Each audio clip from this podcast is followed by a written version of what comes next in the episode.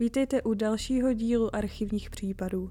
Dnes se budeme bavit o případu kultu Narco Satanist, který byl plný drog a sériových vražd pod vedením muže jménem Adolfo de Jesus Constanzo. Tato epizoda může obsahovat znepokojující části, které nemusí být vhodné pro slabší povahy či mladší posluchače. Proto prosím zvažte, jestli dnešní díl budete poslouchat. Záměrem této epizody není žádným způsobem zesměšnit či zhazovat různé druhy náboženství. Také se omlouvám za případnou špatnou španělskou výslovnost. Adolfo de Jesus Constanzo, taky přezdívaný jako Kmotr Matamoros, se narodil 1. listopadu 1962 v Miami na Floridě. Jeho matka Delia Aurora González byla kubánská imigrantka a Adolfa porodila už v 15 letech. Delia má za sebou kriminální historii.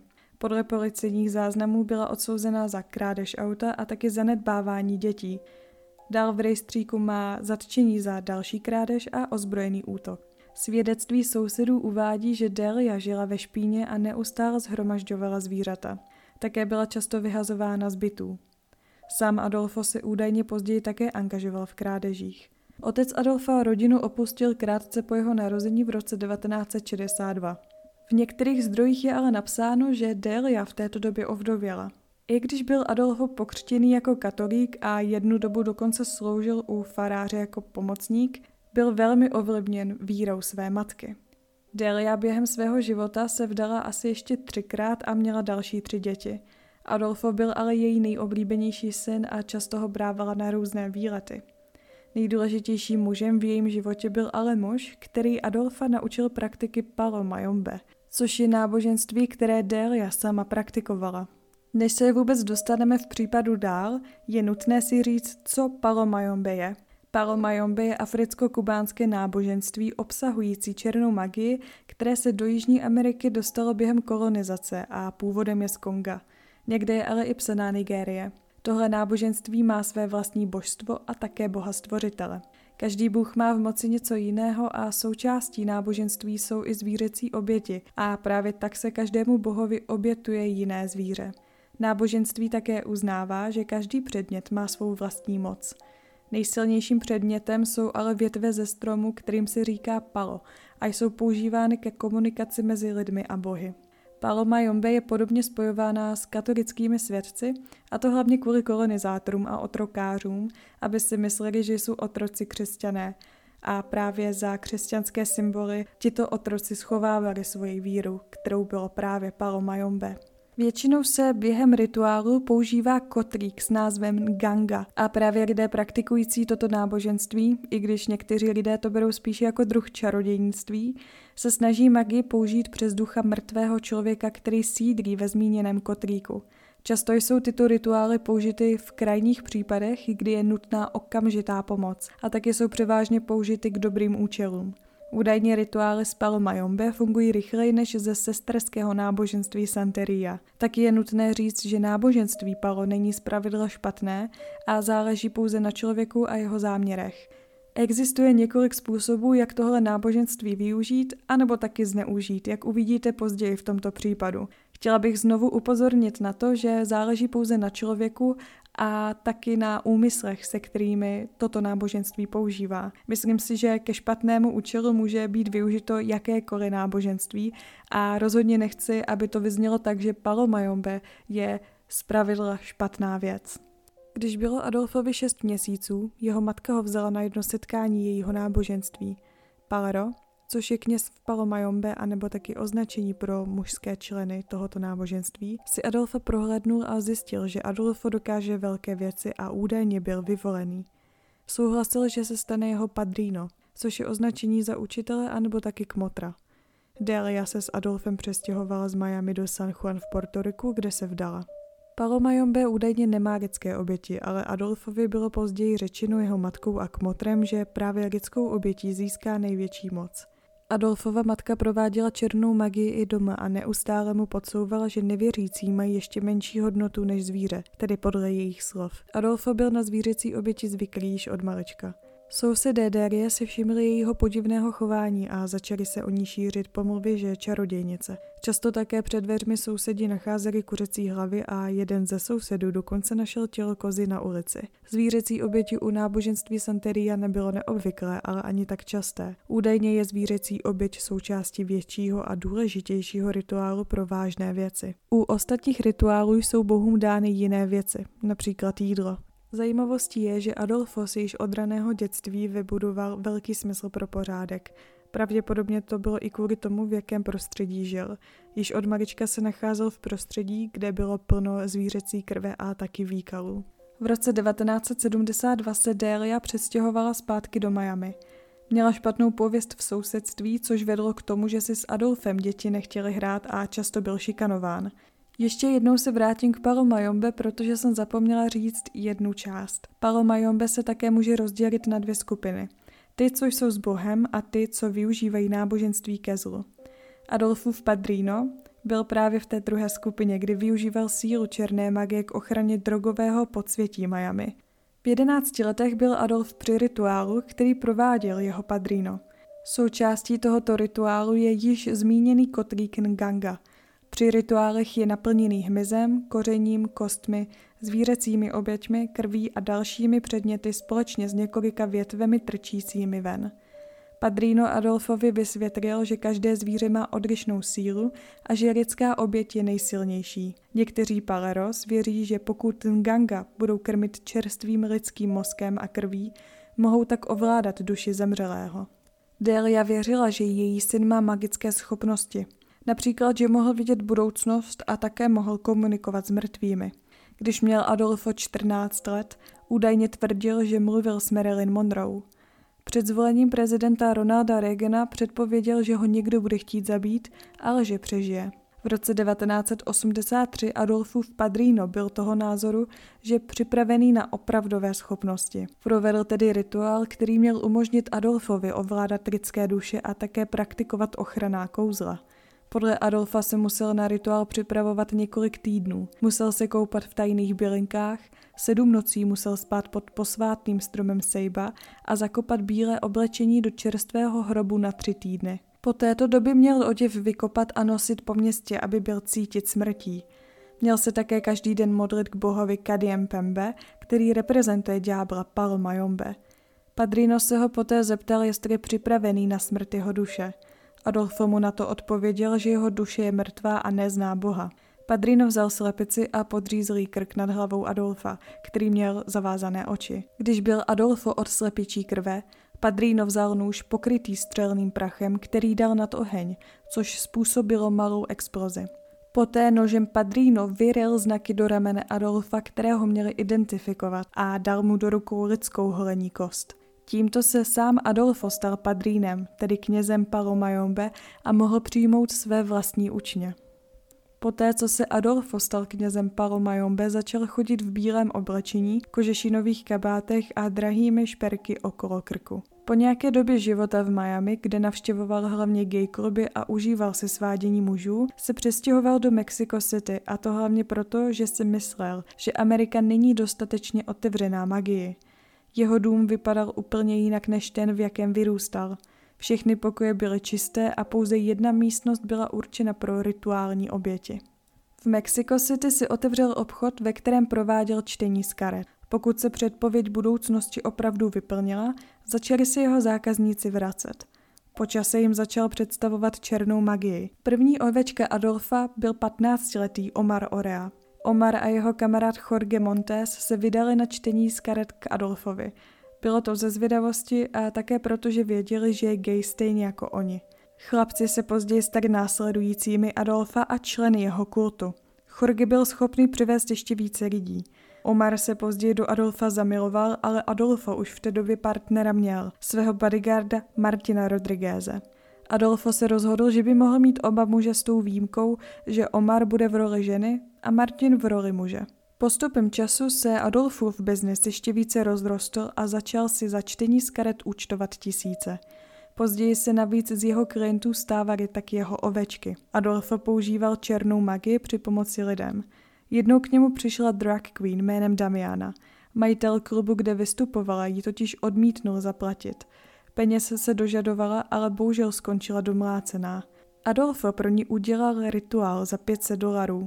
Vzal slepici, uříznul jí hlavu, hlavu poté nadspal do panenky a panenku zakopal do čerstvého hrobu. Tělo slepice bylo dáno před dveře klubu společně s výhružnými dopisy napsanými krví. Z majitele klubu se stal alkoholik a o měsíc později náhle zemřel na infarkt. Damiana se tak stala následujícím kultu Adolfa. Tohle byl totiž pro Adolfa a jeho manipulaci velmi důležitý moment. Do této doby využíval magii jen pro očištění nebo čtení z karet a díky jeho rituálu někdo zemřel. Mohl takhle manipulovat další lidi. V roce 1985 se Adolf rozhodl, že je čas mít svou vlastní Nganga. Jorge, Omar, Martin a Adolfo si předem vybrali hrob, který poté vykradli. Kosti, které si sebou odnesli, byly lepka, žebra, holední kosti, prsty u rukou a palce u nohou. Každá z těchto kostí má svůj vlastní účel. Lepka a žebra slouží jako domov pro ducha a právě díky těmto kostem může myslet. Holední kosti a palce u nohou slouží k chůzi a prsty sloužily pro ruce. Hrob byl čerstvý z toho důvodu, že někteří palaros využívají lidský mozek při rituálech a věří, že duch pak bude chytřejší. Lidské ostatky byly položeny na oltář společně s dalšími předměty a rituál mohl začít. Během rituálu Adolfo začal mít křeče a jeho obličej se kroutil do hrozivých výrazů. Právě hraní posednutí duchem bylo dalším krokem k manipulaci. Jeho následovníci doopravdy věřili, že během tohoto rituálu se do Adolfova těla dostal duch a posedl ho. Omar se poté zeptal ducha, jestli bude sloužit Adolfovi.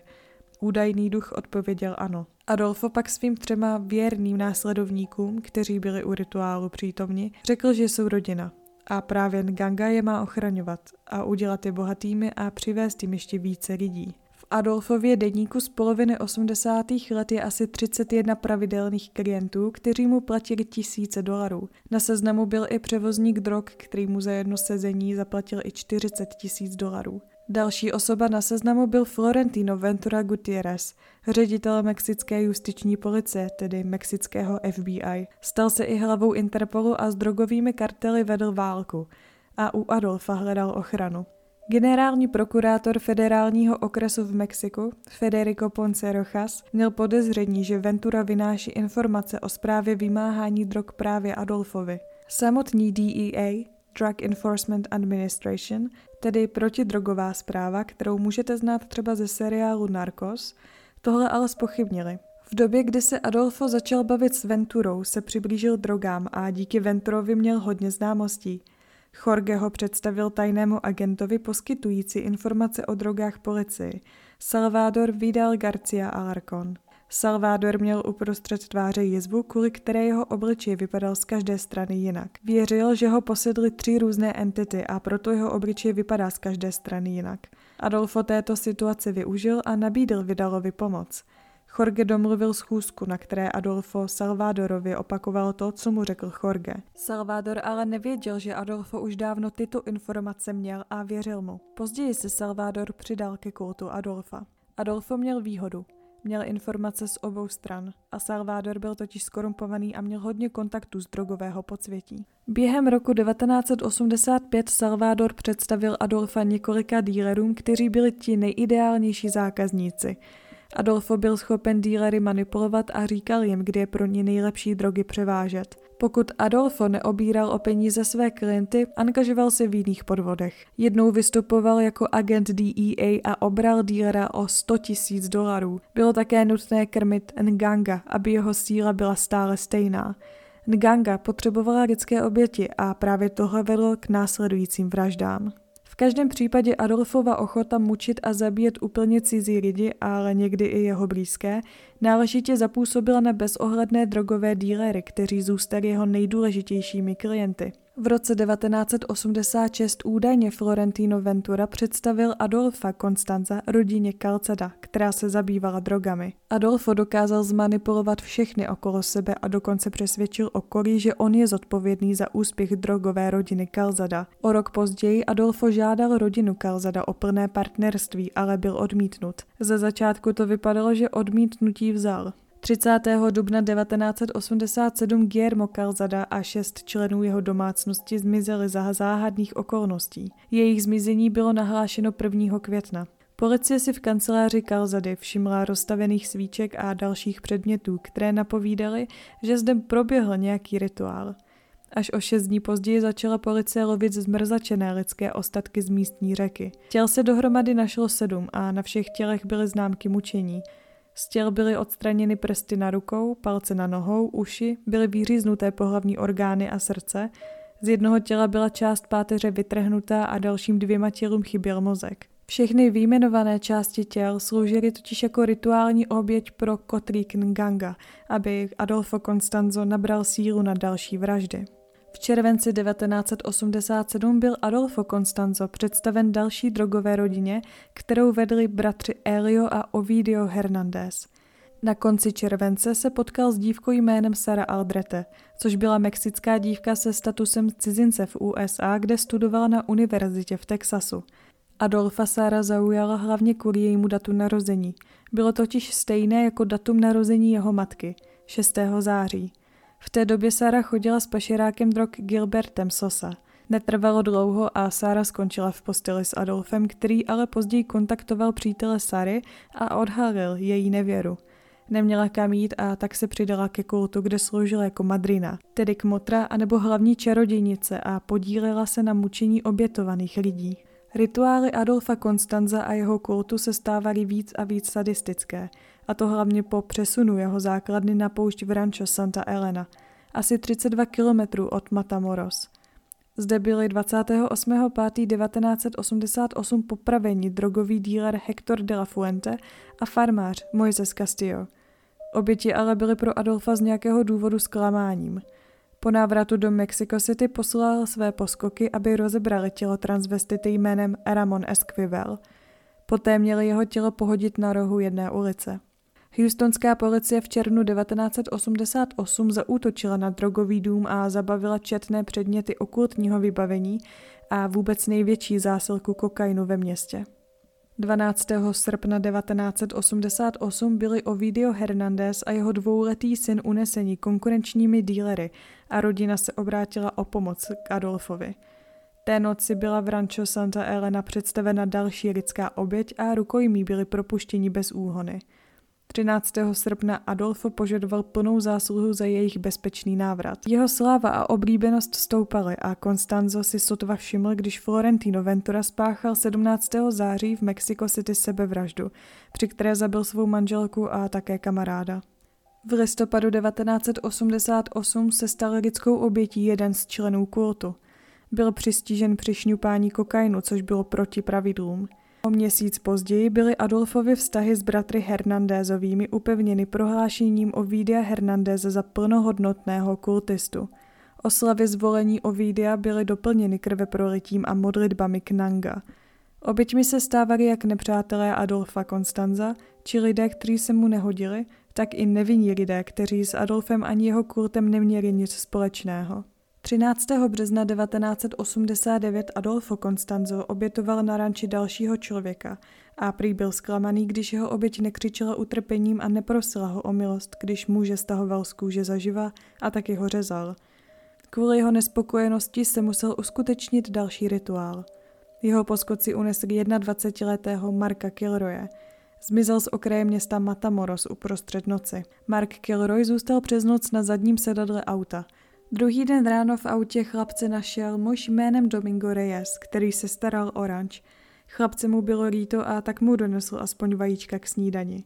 Další pomoc mu ale nenabídnul a utekl zpátky k sobě domů ještě předtím, než ho viděl někdo z členů z kultu. 15. března Mark Kilroy byl později znásilněn, mučen a zavražděn Adolfem Konstanzem. Srdce Marka bylo údajně vyhříznuto z jeho těla a mozek byl umístěn do kotlíku Nganga. Adolfo potom řekl svým následovníkům kultu, že mozek vzdělané osoby přinese duchovi větší schopnost plnit úkoly. Texaská a mexická policie se snažila amerického studenta najít asi dva týdny. Po dvou týdnech vyšetřování 1. dubna 1989 kolem policejní zátarasy bez zastavení projel červený pickup a ignoroval policii, která se vydala hned za ním. Řidič pick-upu byl mladý Serafin Hernandez. Serafin věřil, že mu jeho kult dal schopnost být neviditelný. Policie ho pronásledovala až na ranč Rancho Santa Elena, kde policie došla k závěru, že jde o místo k pašování marihuany. 9. dubna 1989 policie zatkla Elia a Serafina Hernandézovi a další dva členy kultu za pašování drog. Zatčení členové kultu neměli s předvedením na výslech problém a zdáli se být policii otevření. Dalším zatčeným byl Domingo Reyes, správce ranče, který policii prozradil vše o aktivitách kultu na ranči, od drog až po fakt, že někteří lidé se z ranče už nevrátili. Taky policii prozradil, že jeden z těchto lidí byl blondětý američan. Domingo na stanici potvrdil identitu Marka Kilroye po prezentaci fotky mladého američana. 10. dubna se Adolfo dozvěděl, že někteří členové jeho kultu jsou ve vazbě a společně s pár dalšími členy kultu utekl toho rána do Mexico City. 11. dubna Serafin zavedl policii na ranč. Na ranči policie našla oltář, chatrč bez oken a nedaleko se našlo i několik těl, včetně těla Marka Kilroje. Všechna těla byla v otřesném stavu. Ostatky obětí byly tak zmrzačené, že se nedala určit jejich identita, vzhledem k tomu, že většina těl byla spíš roztrhaná na kusy. Všechno tohle byla práce kultu, který si říkal narco-satanists. Z každého hrobu trčel ven drát. Serafin prozradil policii, že tyto dráty byly omotané kolem páteře oběti. Bylo totiž lehčí páteř po určitém stupni rozkladu pomocí drátů vytrhnout. Pak se z páteře dělali náhrdelníky, které měly přinést členům kultu štěstí. Serafin Hernandez a další zatčení řekli policii o Adolfovi i jejich kultu. Věřili, že díky magii mají imunitu a jsou chráněni. Mezitím Adolfo a dalších pět členů kultu sledovalo policejní vyšetřování a pátrání po nich v televizi ve svém úkrytu. V televizi se objevila Adolfova fotka a proto se zbytek členů sekty, kteří s ním byli obarvili a ostříhali si vlasy, aby nebyli tak lehce rozpoznatelní. Během této doby, kdy Adolfo a další byli nuceni se schovávat, se z Adolfa stal tyran a to hlavně vůči Sáře. Sara se stávala míň a míň mentálně stabilní a začala Adolfa prosit, aby se mohla vrátit domů ke svým rodičům. Adolfo se ale bál, že Sara půjde na policii a řekl jí, že ji nikdy nenechá odejít. 27. dubna 1989 dorazili do Mexico City a bydleli v bytě, který našla Maria, členka kultu a také kamarádka matky Adolfa. 2. května poslal Adolfo Sáru najít telefon, aby zavolala plastickému chirurgovi, který by byl ochotný provést členům kultu úpravu obličeje. Doktor ale odmítnul a zavěsil. 6. května před domem, kde Adolfo a jeho následovníci bydleli, zastavilo policejní auto. Adolfo auto viděl oknem a začal na všechny křičet, že je to konec. Policie ale v domě byla kvůli úplně jinému případu. Adolfo popadl zbraň a s křikem začal z okna střílet po policii. Když už věděl, že je tohle konec, přikázal Omarovi, aby spálil zbývající tisíce dolarů. Když je nemohl mít on, tak je neměl mít nikdo. Adolfo také trval na dohodě o sebevraždě. Omar ale odmítl zabít Adolfa a Martina a poté příkaz o sebevraždě přešel na jiného člena, El Dabyho, ale ten také odmítl. Adolfo ho ale začal manipulovat a El Daby nakonec souhlasil – Zastřelil Adolfa Constanza a Martina kulometem. Adolfo Constanzo a Martin Quintana byli mrtví, když policie zaútočila na byt a zatkla El Dabyho a Sáru Aldrete. 14 členů kultu bylo obžalováno z různých obvinění, včetně vícenásobné vraždy, porušování držení zbraní a narkotik, spiknutí a maření spravedlnosti. V srpnu 1990 byl El Doby usvědčen ze zabití Adolfa Constanza a Martina Quintany a byl odsouzen na 30 let vězení. Juan Fragosa a Jorge Montes byli oba odsouzeni za vraždu Ramona Esquivela a každý z nich byl odsouzen na 35 let. Omar Orea ještě před odsouzením zemřel na AIDS. Sara Aldrete byla osvobozena z vraždy Adolfa Constanza, ale byla odsouzena na 6 let za zločinné spolčení. Při dalším procesu ale Sara Albrete dostala dalších 60 let ve vězení. Policie v Mexiku si stále není jistá určitým počtem obětí rituálu. Je ale více než pravděpodobné, že obětí je více než 16.